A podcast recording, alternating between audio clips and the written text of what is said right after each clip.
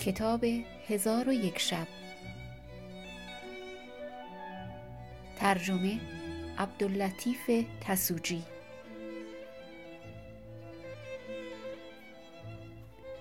کاری از گروه کولی ها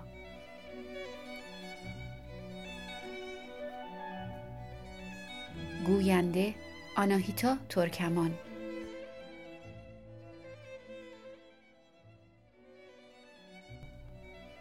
شهرزاد در شب نخستین گفت حکایت بازرگان و افرید ای ملک جوانبخت شنیده ام بازرگانی سرد و گرم جهان دیده و تلخ و شیرین روزگار چشیده سفر به شهرهای دور و دریاهای پرشور می کرد. وقتی او را سفری پیش آمد از خانه بیرون شد و همی رفت تا از گرمی هوا مانده گشته به سایه درختی پناه برد که لختی براساید چون براسود قرصه نانی و چند دانه خرما از خرجینی که با خود داشت به در آورده بخورد و تخم خرما بیانداخت در حال افریتی با تیغ برکشیده نمودار شد و گفت چون تخم خرما بیانداختی بر سینه فرزند من آمد. و همان لحظه بیجان شد. اکنون تو را به قصاص او بایدم کشت. بازرگان گفت ای جوان مرد افریتان من مالی بیمر و چند پسر دارم.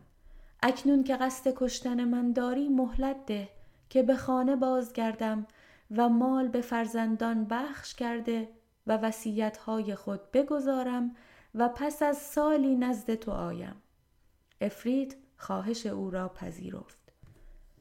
بازرگان به خانه بازگشت.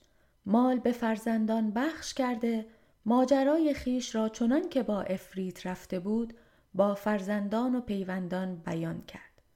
چون سال به پایان آمد به همان بیابان بازگشت و در پای درخت نشسته بر حال خود همی گریست که پیری پیدا شد و غزالی در زنجیر داشت. به بازرگان سلام داد پرسید که کیستی و تنها در مقام افریتان از بهر چیستی؟ بازرگان ماجرا باز گفت. پیر را عجب آمد و بر او افسوس خورد و گفت از این خطر نخواهی رستن.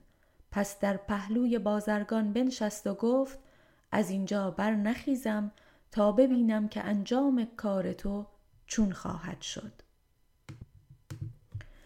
بازرگان به خیشتن مشغول بود و همی گریست که پیری دیگر با دو سگ سیاه در رسید و سلام داده. پرسید که در این مقام چرا نشسته اید و به مکان افریتان از بهر چه دل بسته اید؟ ایشان ماجرا باز گفتند. هنوز پیر دیگر ننشسته بود که پیر استر سواری در رسید. سلام کرده سبب بودن در آن مقام باز پرسید. ایشان ماجرا بیان نمودند. ناگاه گردی برخاست و از میان گرد همان افریت با تیغ کشیده پدیدار شد. دست بازرگان بگرفت تا او را بکشد. بازرگان بگریست و آن هر سپیر نیز بر حال او گریان شدند. پیر نخستین که غزال در زنجیر داشت برخاست و بر دست افرید بوسه داده گفت ای امیر افریتان مرا با این غزال طرف حکایتی است.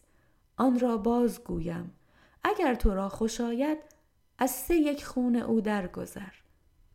افرید گفت بازگوی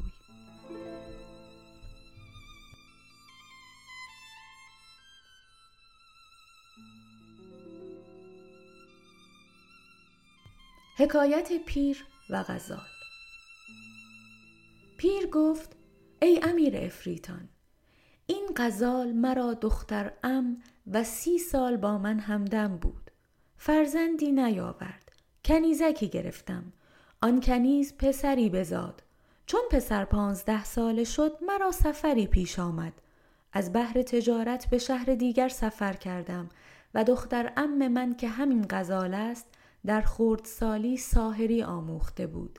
پس کنیز و پسر مرا با جادو گاو و گوساله کرده به شبان سپرده بود. پس از چندی که من از سفر آمدم از کنیز و پسر جویان شدم. گفت کنیز بمرد و پسر بگریخت. من از این سخن گریان شدم و سالی اندوهگین بنشستم تا عید قربان در رسید. به پیش شبان فرستادم و گاوی فربه خواستم که قربانی کنم. شبان گاوی فربه بیاورد که کنیز من بود. من آستین برزده دامن به میان محکم کردم و کاردی گرفتم که آن را قربان کنم. گاو بنالید و بگریست. بر او رحمت آوردم و خود نکشتم. شبان را گفتم او را بکشت و پوست از او برگرفت استخوانی دیدم بیگوشت. از کشتن آن پشیمان شدم ولی پشیمانی من سود نداشت. پس آن را به شبان داده گفتم گوساله ای فربه از برای من بیاور. شبان گوساله ای آورد که آن پسر من بود. چون گوساله مرا دید رسن پاره کرده پیش من آمد. بر خاک قلتیده خروش کنان همی گریست. من بدو رحمت آوردم و به شبان گفتم این را رها کن و گاو دیگر بیاور. چون قصه به دینجا رسید بامداد شد و شهرزاد لب از داستان فرو بست. دنیازاد گفت ای خواهر چه خوش حدیث گفتی؟ شهرزاد گفت اگر امروز ملک مرا نکشد شب آینده خوشتر از این حدیث گویم. ملک با خود گفت این را نمی کشم تا باقی داستان بشنوم. چون روز شد ملک به دیوان برنشست آن روز تا پسین به کار مملکت مشغول بود. وزیر همه روز منتظر کشته شدن دختری ایستاده هیچ خبر نشنود. در عجب شد. پس ملک از دیوان برخواسته به حرم سرای شد و با دختر وزیر به حدیث گفتن بنشست.